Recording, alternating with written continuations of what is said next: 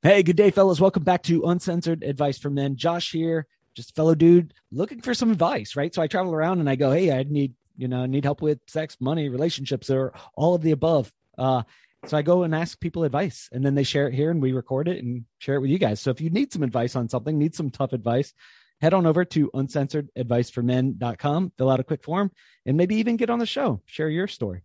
On today's show, we have uh, Mr. Trenton. Welcome to the show, man. Hey, thank you so much for having me, Josh. Happy to be here. Yeah. So, who are you, and uh, what are you up to? Uh, I am a comedian, cartoonist, a little bit of an entrepreneur. I started a coffee company that makes coffee out of date seeds during this whole pandemic. I had a little extra time on my hands, and but yeah, mostly, you know, I do the cartoons. That's what I'm known for. I've done work with Comedy Central. I did a little bit of work with uh, Showtime, LOL Network, you know a handful of other things that are like smaller media outlets but those are kind of the major the major people that i've worked with and been able to have some some great opportunities come my way in the comedy world. Yeah. All right. So when when people ask you they're like hey what do you do for a living? And, and you know like what's it was it uh what what kind of reactions do you get when when you're like yeah you know I, i'm a cartoonist i'm a writer i'm in the comedy? Like what what are the normal reactions you get you know, it, it's always like, oh my god, how how'd you how'd you get into that? How did how did that happen? Like they always kind of want to know the story, and yeah. it's it's funny that you know you ask what what do you people ask you what do you do mm. and i always had this dream because i'm you know i do the cartoons the comedy and i have the coffee company but i want to get to a point to where i don't have to do any of that so yeah. I, I, can you know i have these things in place where i'm trying to you know set up long-term lifelong income off of them because i always just wanted to answer that question someone asked what do you do and i always just wanted to answer with whatever i want yeah. And then they're gonna say, no, I mean like for a living. And I'm gonna say, no, whatever I want. like that, that's that's that's the goal right now, right? Yeah. Um, but yeah, it's kind of how I got into it, especially the cartoons. That that came first. Um, so and that's always been my passion. I huge fan of cartoons as a kid.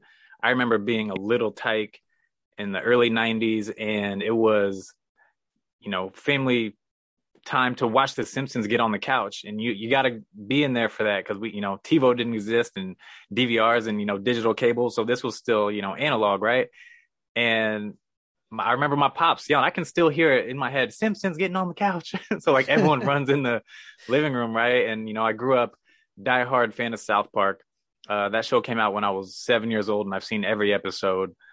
Um, but yeah, it was literally, you know, I was at a point in my life, I was kind of at a crossroads where I was working a job that I didn't like. I was working as a financial advisor. Um, great company, had a great team around me, great um, mentors, management team. All that was amazing. But the day to day work that I was doing, I didn't like it at all. So I was looking for a way out. And so one day I just called my brother. Um, I was living in San Diego. I'm from Missouri. And, you know, my brother's in Missouri at the time. I call him up and I say, hey, I'm gonna do cartoons and comedy. This is what I'm doing. You know, do you want to be a part of this? I, I, I want you, you know, with me. Um, he said, yeah, I've always wanted to make a cartoon and we've talked about it a million times, but we've never talked about it. You know, growing up, it was always just, we should make a cartoon. We're funny. Like we, we could do this. And then one day we just a phone call made it, made it real. So after that phone call, we figured out what kind of computers we would need, what kind of software we needed to make it happen. And the the best thing is that so this is this is what we did. We had no money, no resources to make this happen, right? Got a Best Buy credit card, maxed it out buying computers, didn't have enough money to buy the animation software that we needed, bootlegged it from the internet, learned how to use that. So taught ourselves how to animate and write for it, it took almost a year and a half to get to where we could put something out, right? And then we started putting cartoons on YouTube twice a week, every week for about six months. And the show we were doing really blew up on YouTube. Comedy Central picked it up. We did a web series with them for two years for it. Um, and when we were on Comedy Central, like we were helping them build their Snapchat channel. And the only shows that they had that were doing bigger numbers than ours were staple, you know, like those concrete shows that have been around. Like South Park would do better than us.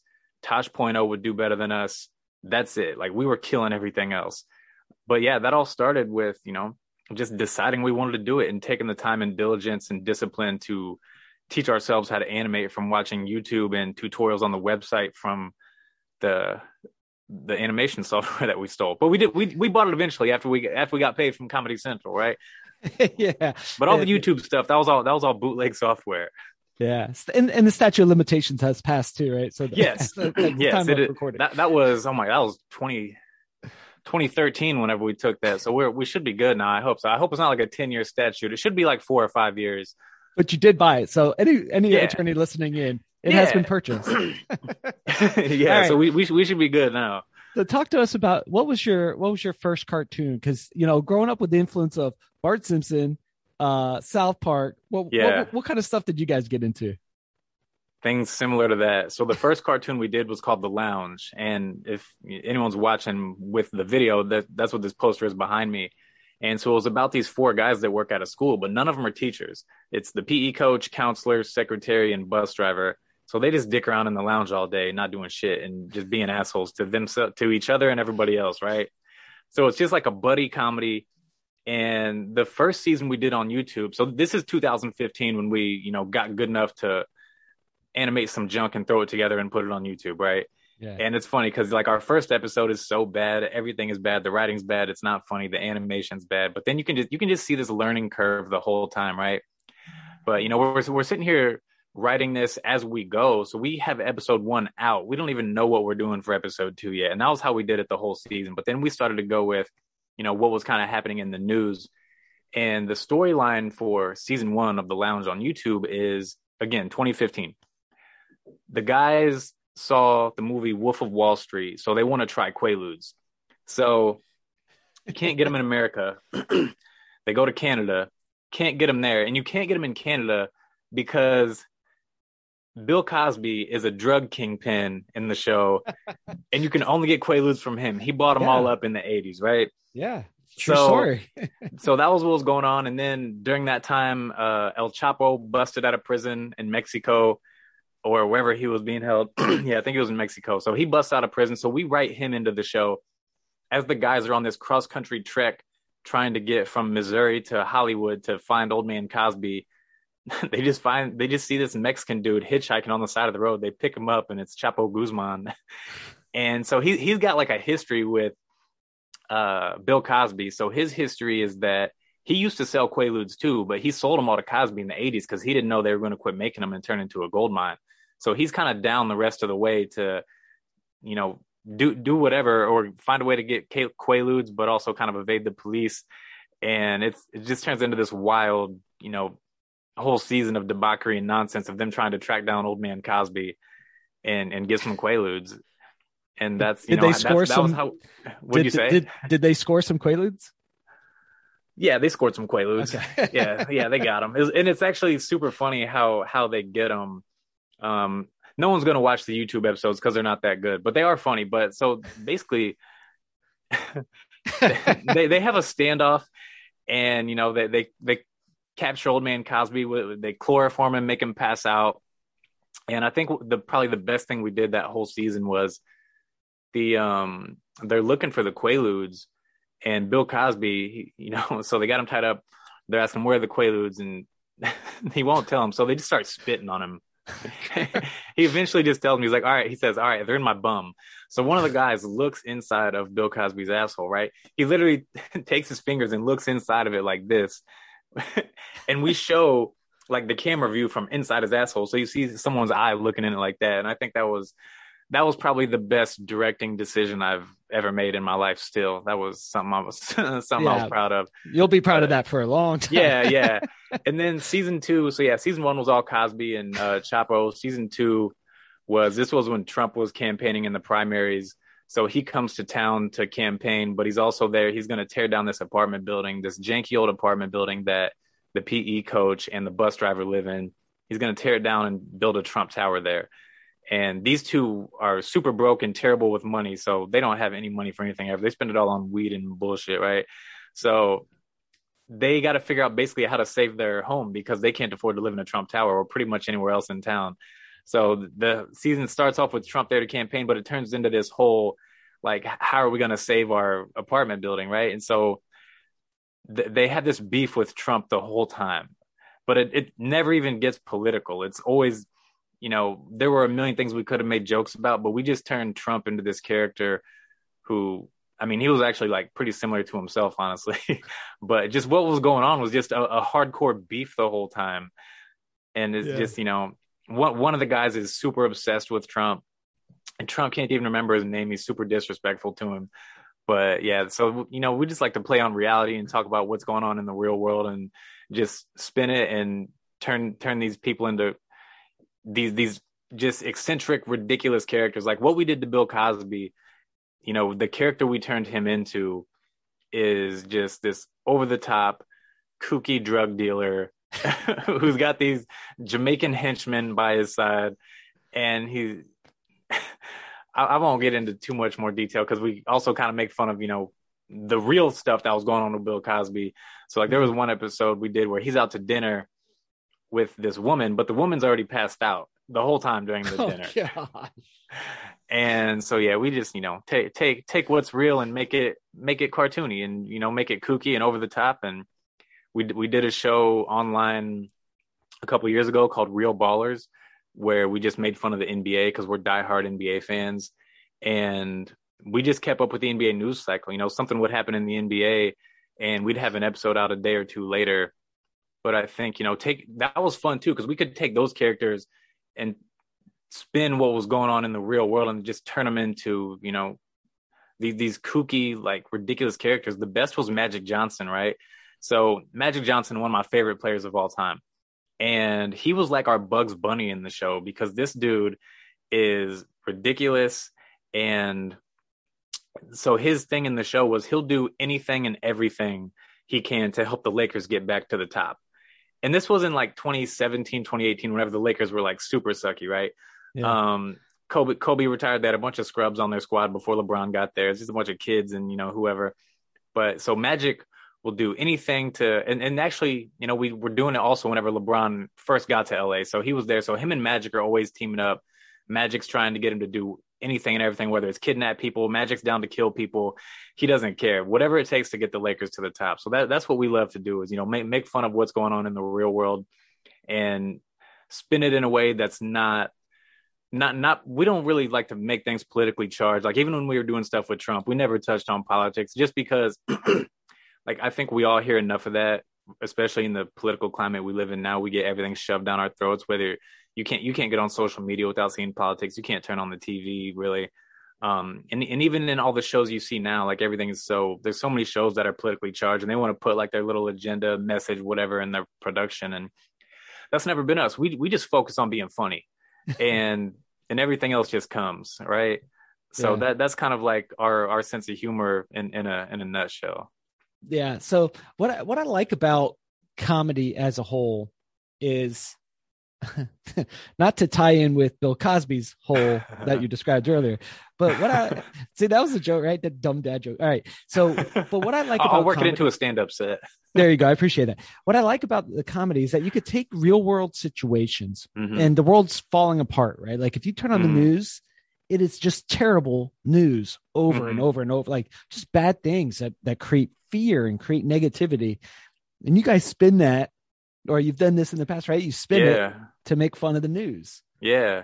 Right. And it's just, you know, something that it gives us a way to make light of what's going on in the world because like you said, you know, it's it's just always something. The world's falling apart. So comedy can help put it back together, I think. And all, and also, you know, aside from, you know, lightening the mood and giving people a laugh, I think the beautiful thing about comedy is, you know, if what you're doing is actually funny, like really funny, not like you, you can't do bogus jokes for shock value because people see past that and you know kind of touching on cancel culture a little bit. Like i was kind of telling you before we got on here is that you know there's a lot of people in comedy that are afraid to push the envelope and do things that are you know maybe because they're worried they're going to offend people. But i see people that aren't worried about offending people and they do whatever they want and they're fine because they're actually funny right and so if you're actually funny, you can you can kind of get away with almost anything as long as as long as it's you know clever, right? You don't want to so no no shock value jokes and, and, we always avoid shock value jokes. We never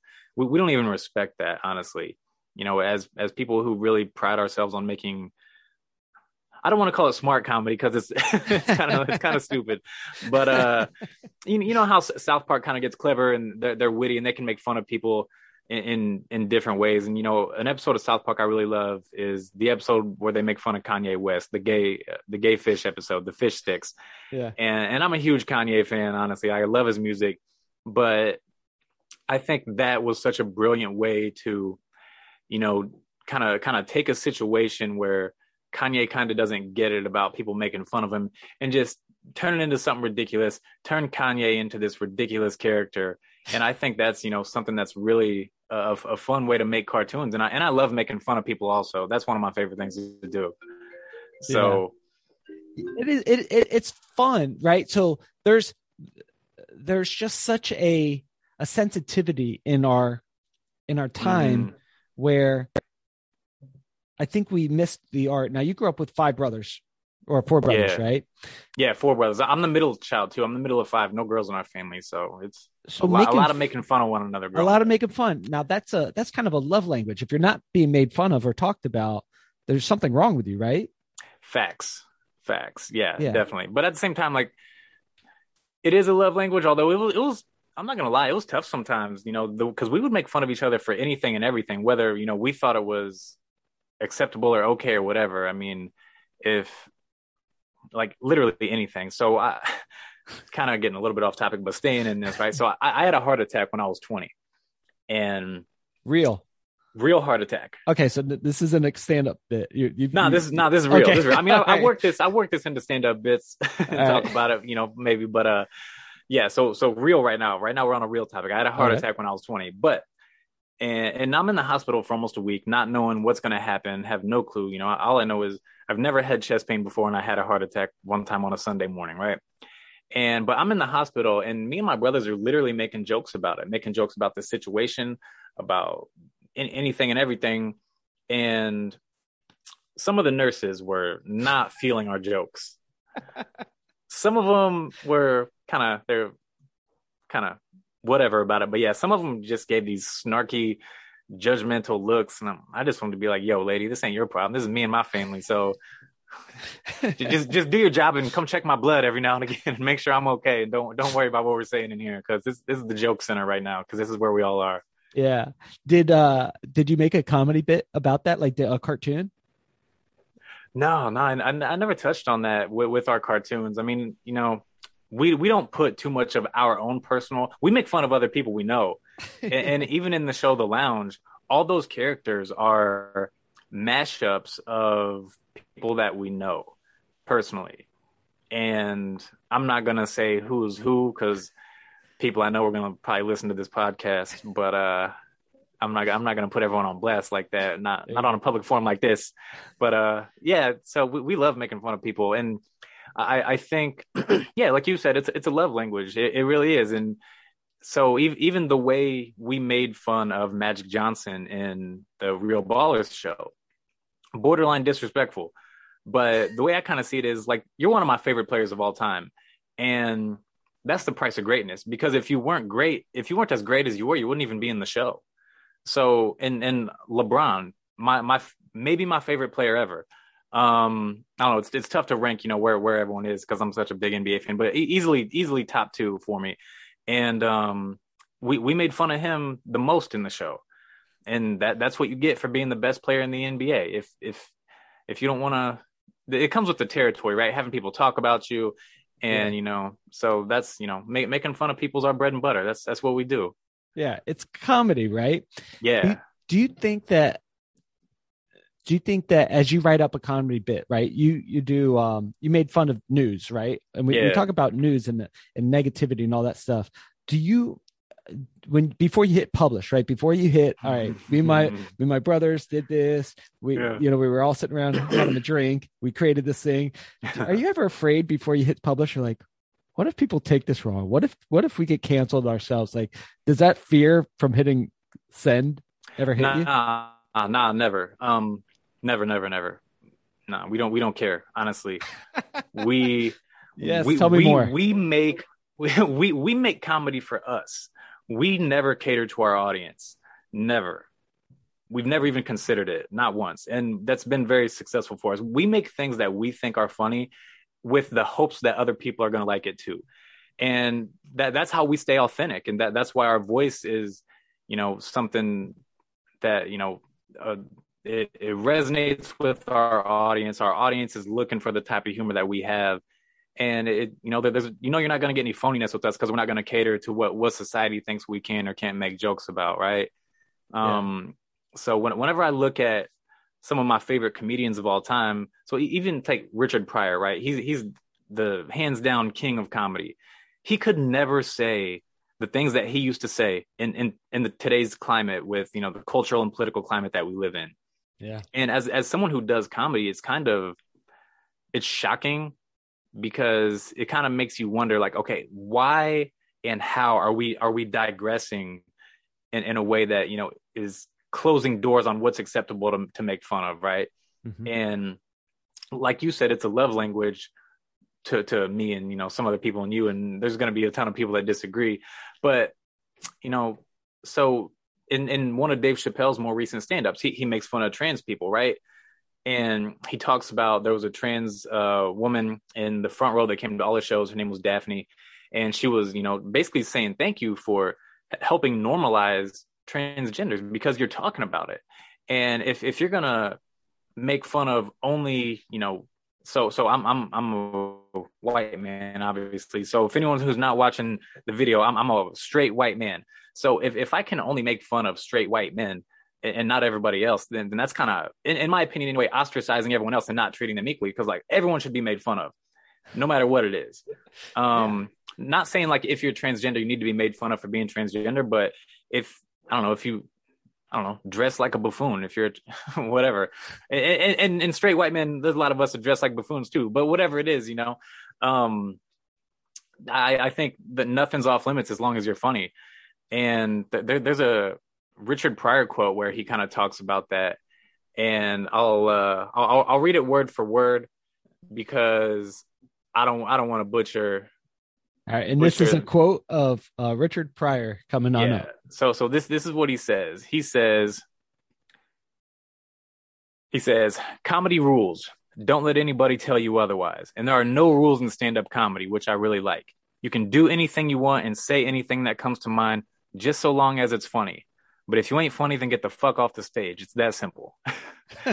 and I think that is, you know, the kind of the perfect way to sum it up. Because like I was saying earlier, as long as you're funny and you're not doing jokes for shock value and, and they're, you know, clever, then you can get away with whatever you want. And even look at, you know, Andrew Schulz, He's a up and coming comedian, or he's not even up and coming anymore. He's here. And he's my favorite comedian to come out in probably the last 15 years. And he doesn't hold back on anything. This dude makes fun of everything, everybody and I, I think, you know, that, that's the way to do it. And, and there's also a line to straddle where you can be funny without being disrespectful. And, and that kind of goes into that, you know, be clever and don't be, you know, don't try to be a shock jock or whatever. But yeah, just, you know, to, to see everything, a lot of people take a step back and even Todd Phillips quit doing comedy. He, he's the director and producer of the Hangover movies. Although we did get a really good gem out of that because he, he did Joker and they're making a sequel to that. So so at least that's one good thing that came out of cancel culture was we got the Joker movie. Yeah. And we're getting a sequel. So that's the only good thing that came out of cancel culture to me. that that was a incredible show. So what I really like about making fun of, you know, situations is and you know, like now I, I'm probably gonna be wrong on this, but you know, I could imagine, you know, Shakespeare back in the day looking at situations and then he would create, you know, comedy to yeah. kind of talk about tough situations in a mm-hmm. way where people can relate with it, make people feel a little uncomfortable, mm-hmm. and then have some type of thought process, right? It, it makes you, yeah. it makes you think about it. Yeah. Um, and if all we're thinking about, if the only thing that we're getting is from the news mm-hmm. or from just whatever, if we're not being challenged or maybe offended a little bit, yeah, how do we grow?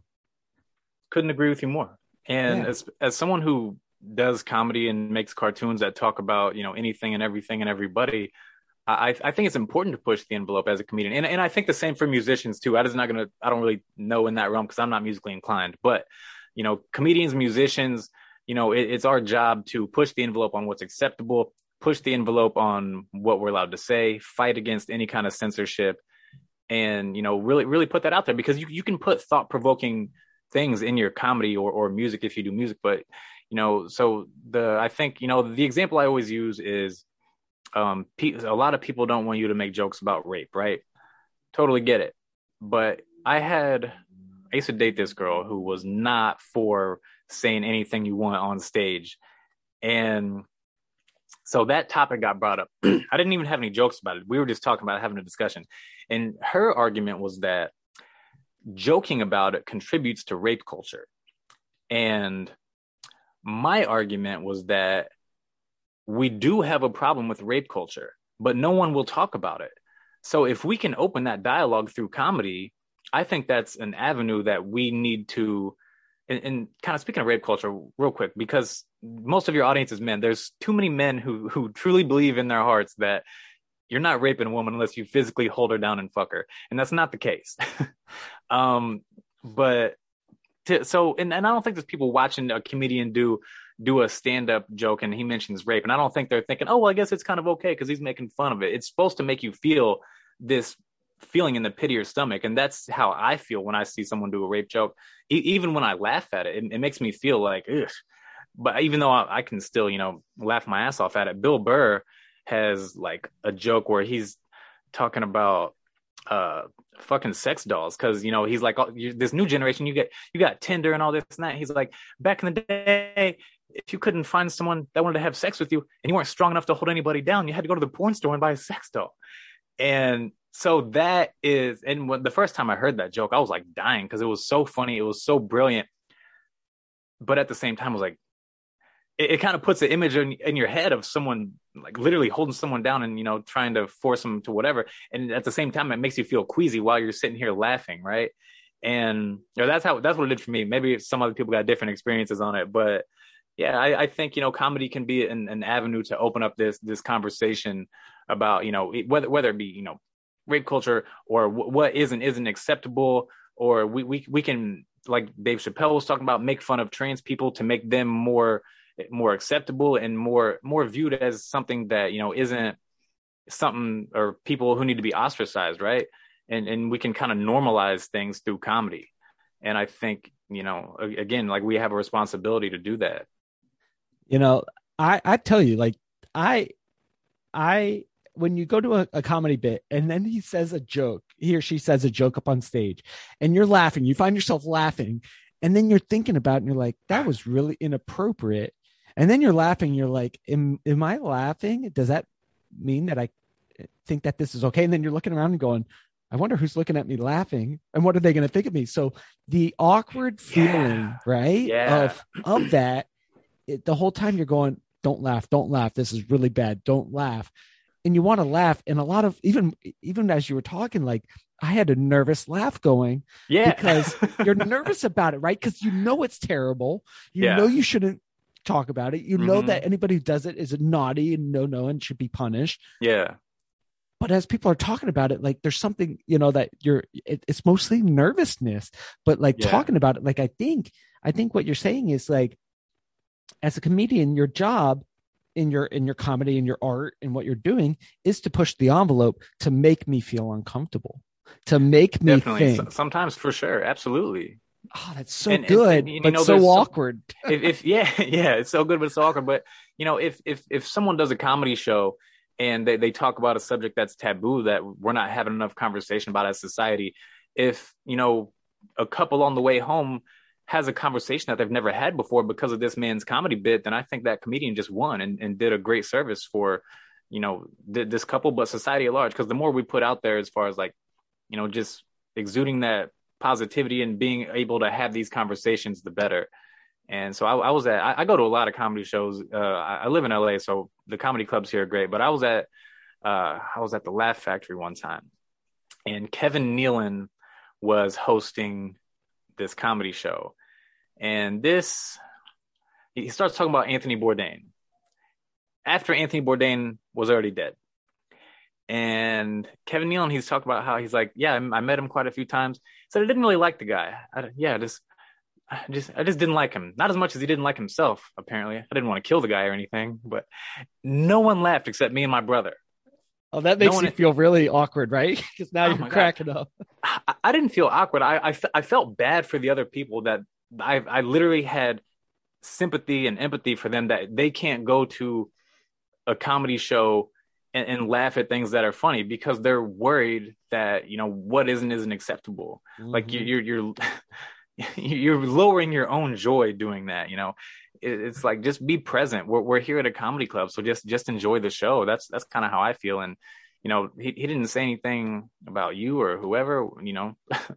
Right. Again, like to me, everything is funny. If, if your dog died yesterday, that's not actually funny. But did he get hit by a car or did he run out in front of that car because you're a shitty owner? you know, like it's your, your dog dying isn't funny because that's a family member. But you can make a joke about it still and make the joke funny and kind of lighten the mood. You know, we the, and these are things we all have to deal with. We all have to deal with death of of pets, family members, friends, loved ones. You know, I've I've been mostly lucky. I haven't had to deal with a ton.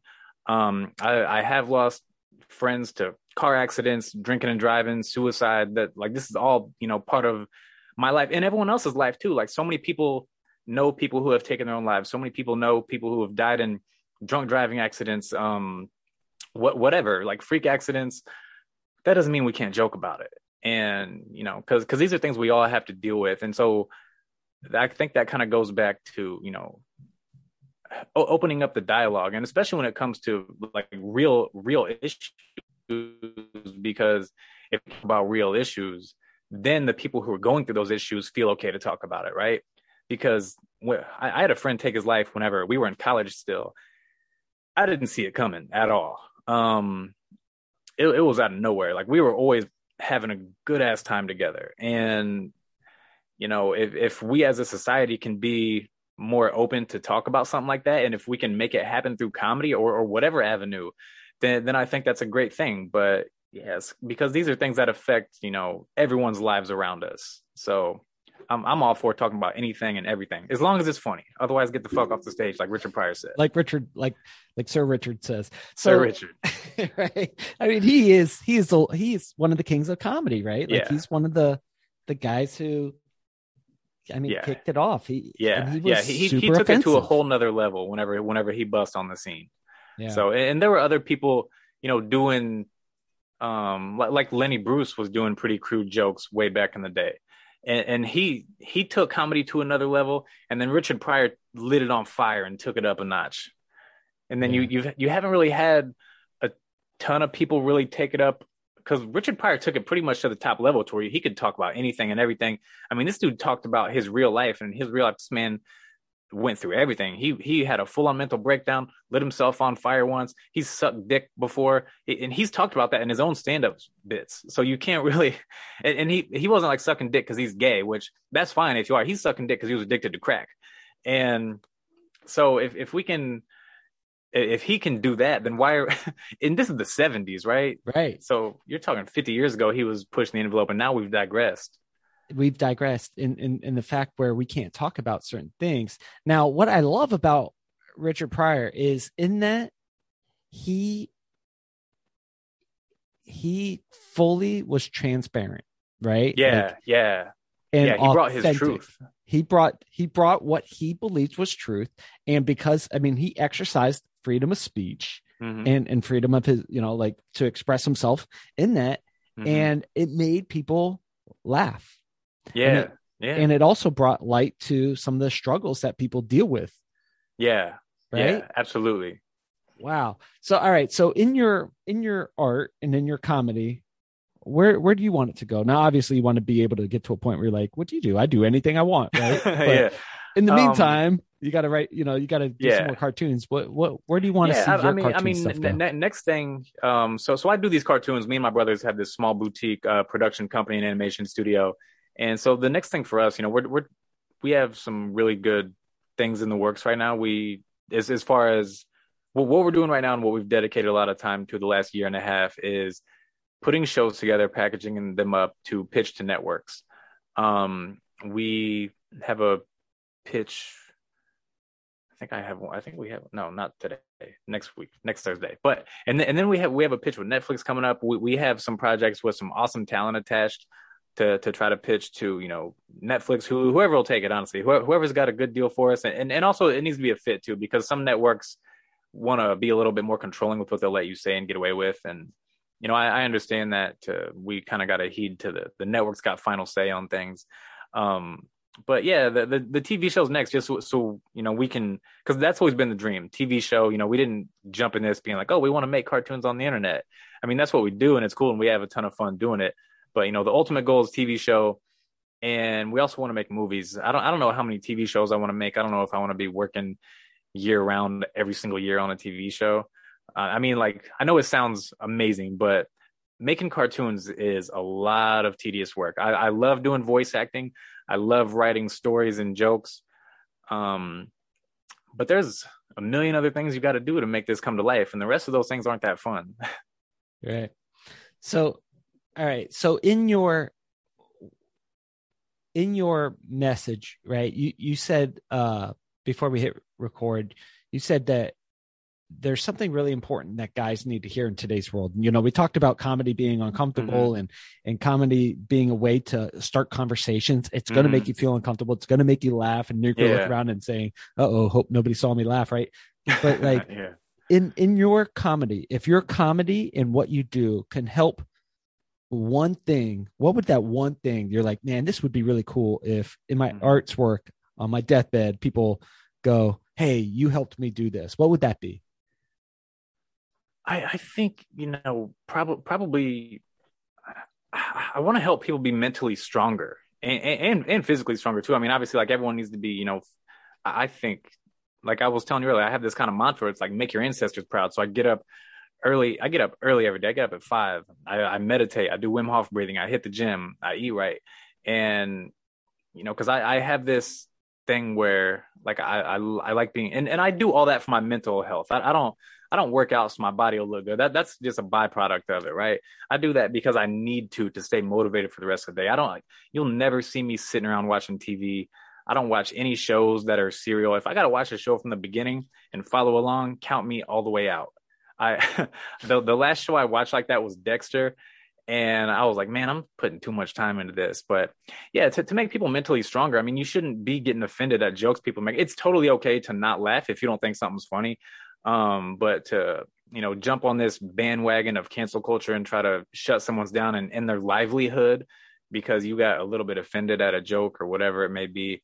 Um, yeah, I just want to you know help help people be be the best version of themselves, and to be the best version of yourself, you need to be you know mentally fit, physically fit to some degree. I'm not saying you got to be able to go out there and kill a boar with a spear, but you know you, you need to be able to take care of yourself. And because my goal is longevity. I'm trying to live as long as i can.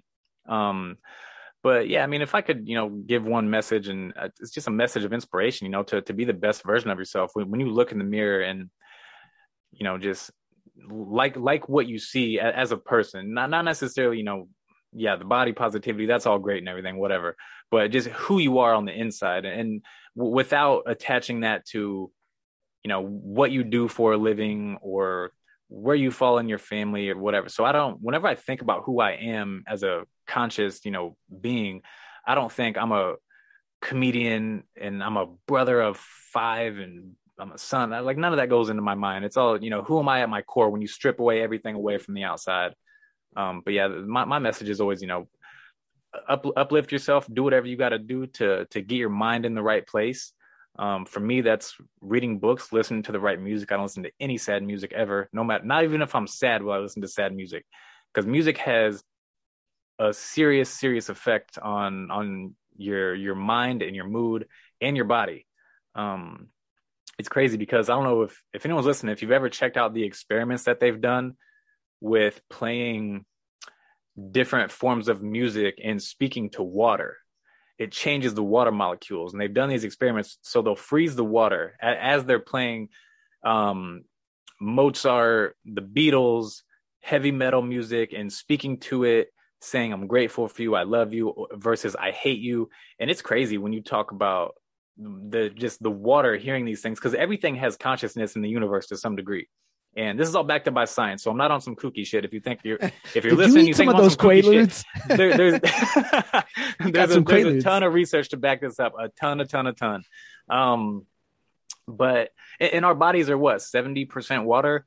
So I, I only feed my body and mind positive messages. So nothing, and that, that's why we make fun of the news because it's all negative, right? It- It's it's all it's all nonsense, and they, they want to you know that, that's a, that's a way to to control people is to you know make make them make them afraid or make them worried, and it's it's so don't don't be easy to control. You got to be mentally strong. So that that's that's what I'm striving for and what I'm what I'm out here trying to do.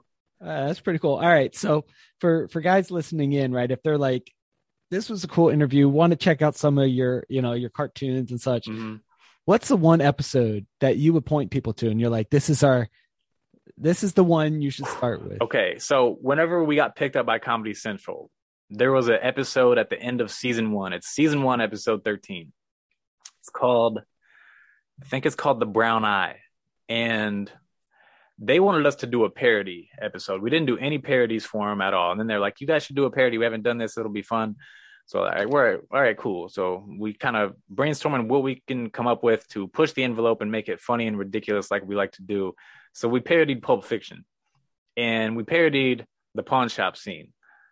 So you can go to comedycentral.com, search the lounge, go to season one, episode 13. That's that's our best episode of the lounge. We we got a, like a ton of episodes of the NBA show that are really good. Um, but yeah, that episode of the lounge is probably the best thing we have out. And then all the all of our other good stuff, we're kind of sitting on it right now because it's just been like sizzle reels to send to networks and things like that, pitching them shows. We we got some really cool stuff up our sleeve right now. But yeah, the I think it's called the Brown Eye, season one, episode thirteen of the Lounge on Comedy Central.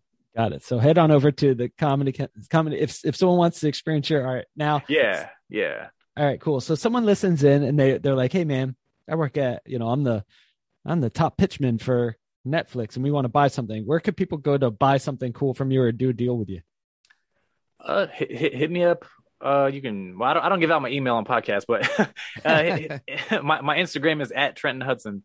My my brother, who is you know runs everything with me, and he's he has a little bit more of his hands full in this than I do. His his Instagram is uh the Dylan Hudson. I think it's the Dylan Hudson, or maybe it's Dylan O Hudson. I don't know. Go to Trenton Hudson because he changed his Instagram handle recently. His Instagram handle recently. I don't remember what it is, but Got it. yeah, Trenton Hudson is my Instagram handle. So, and if anyone wants to reach out and ask questions about making cartoons or making your ancestors proud and being mentally fit, I, I can, I got you on that too. I can recommend books, people to listen to, music, whatever. But yeah, cool. that, we're, we're here to push the envelope and you know open up conversations about anything and everything.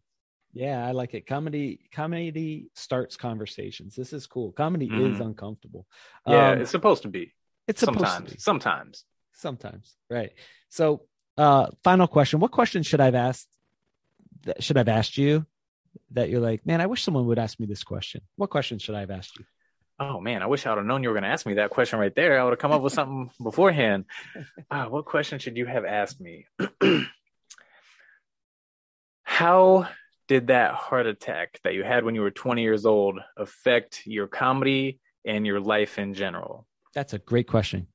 And I would have said, when you're 20 years old and you are lying in a hospital bed, not knowing whether you're going to live or die, it changes your perspective on everything, but especially time. So when, when you're facing mortality, possibly, and you're, you at least have to contemplate it, there's like when, whenever I was 20, 21, 22 years old, I used to tell people all the time, like you don't you don't know anyone under 60 who appreciates time and has a better perception on it than me. But so like for me, it, it changed everything because now now I'm in a hurry because I don't know. I mean, I'm 31 now. I'm shooting to live past 100, but who knows? You know, my I, I tell people all the time, 20 seconds from now, you could faint, wake up in a hospital, and, doc, and a doctor tells you you have leukemia. So I, I try to live my life like that. When when we were doing stuff on YouTube, you know, like I said, we were doing two episodes a week every week. We would put an episode out on Monday, and then we'd blast it on social media and tell people about it and this and that. And then we'd get to work on our episode for Thursday. And and it was nonstop work until Thursday when it came out. And then that episode came out and we'd get back to work on Monday's episode. We did that for six months of pretty much no sleep. But that helped us land that deal with Comedy Central. And that opened up so many other avenues for us. And when I started my coffee company, so I started a coffee company. We make coffee out of date seeds. It's called Korma. And you can find that at kormacafe.com. But when I started that company, I literally came up with the idea to sell date coffee um, because I couldn't find it in stores. I was tired of making it at home for myself. So I was like, I want to buy this. Couldn't find it. So I'm like, I got to jump on this. I came up with the idea on a Monday. Three weeks later, I had an online store where people were buying it. So in three weeks, I built a website. I toured a couple different date farms to find suppliers. I tested recipes. I bought like so this this is what it looks like now. It's in this beautiful bag, right? But beforehand, this this is my first bag. These janky paper coffee bags. I bought these on Amazon. I bought like a 50 pack of them and sold them all. But that that was, you know, these were hella cheap and I didn't know, you know, I was kind of like my market test, right? But stop wasting time analyzing things. Um, just understand your time is limited. And I, I just try to, you know, make things happen as fast as possible because I also got to kind of work like I just assumed someone else was doing this and trying to beat me to it. So I was like, I was in a race against nobody, but I was pretending there was someone there, right? Right. Yeah. But yeah. So just you know re- realize the importance of time because it's the only thing. Like if if you squander money, if you piss money away, you can make more. Shit, you can even win the lottery if you're lucky. But there's no lottery for time. There's no nothing. You can never get more back. So, you know, just uh, understand that. And when you have a good grasp on time and that it's limited, and when you think about average lifespan is 85, again, I'm shooting for 100. And if, and if you tell yourself you're going to live to 100, your chances of living to 100 are drastically increased. Also backed by science. I'm not just saying shit. But, but yeah, so when you think like, if I make it to 105, I only have 74 years left, right? And so I essentially think about it like I'm I'm 31. So there's there's a pretty good chance that my life is one third over. So everything every second I've already lived, I only get to do that two more times. That's all. And then this shit is over. So when you can think about things like that and and really have a, a good solid perspective on on reality, the reality of time, it it'll get you up off your ass and get your get your feet off the coffee table and ass off the couch and quit quit watching TV and whatever and it'll you'll just want to chase the the life that you want to live because you this shit'll be over before you know it, and then you're gonna look back like, damn, I wish I would have done this instead of whatever I was doing that didn't make my dreams come true. Word, cool, man. Trenton, thanks for sharing. That was a great question and a great answer. Thank thanks for coming up for both those. You did my job over there. So I'm happy uh, very good, very good. So hey man, thanks for coming on the show. Uh, hey fellow dudes listening in, uh, reach out to our guests and say thanks, especially if they're saying something that resonates with you. And if they're saying something that that you disagree with, either let it go or reach out to them and say, "Hey, this what you said was," uh, and then start a conversation. Right. So that's great. I, I love hearing other perspectives about anything Yeah. and everything. I'm I'm not going to jump in an argument with you because I don't I don't got the energy for that. I just, but say thank you for your I, I, I do right? love hearing other perspectives. So, in, anytime anyone disagrees with me, I'm always open to have a conversation. But yeah, Awesome. So I'm I'm I'm always open for for that. Awesome. But I love I, what I love about this is, you know, it, it starts conversation. So Mhm. uh, I hope you guys enjoyed listening into today's show. I hope it inspired you to to to move and to to do some cool things. And and I really liked uh, I, I really liked your attitude about how you know comedy, you know, it's the the role of comedy. And uh, it's really cool, man. So keep up the good work, keep up the art, keep up the making me feel uncomfortable and making me do nervous laughs. My I'm, I'm gonna stay hurt. making fun of people. That's that's what I do. yeah, you're good at it. You're good at it. All right, guys. We'll talk to you all on the next episode. Thanks for listening. Talk to you soon, Trent. Appreciate it, Josh.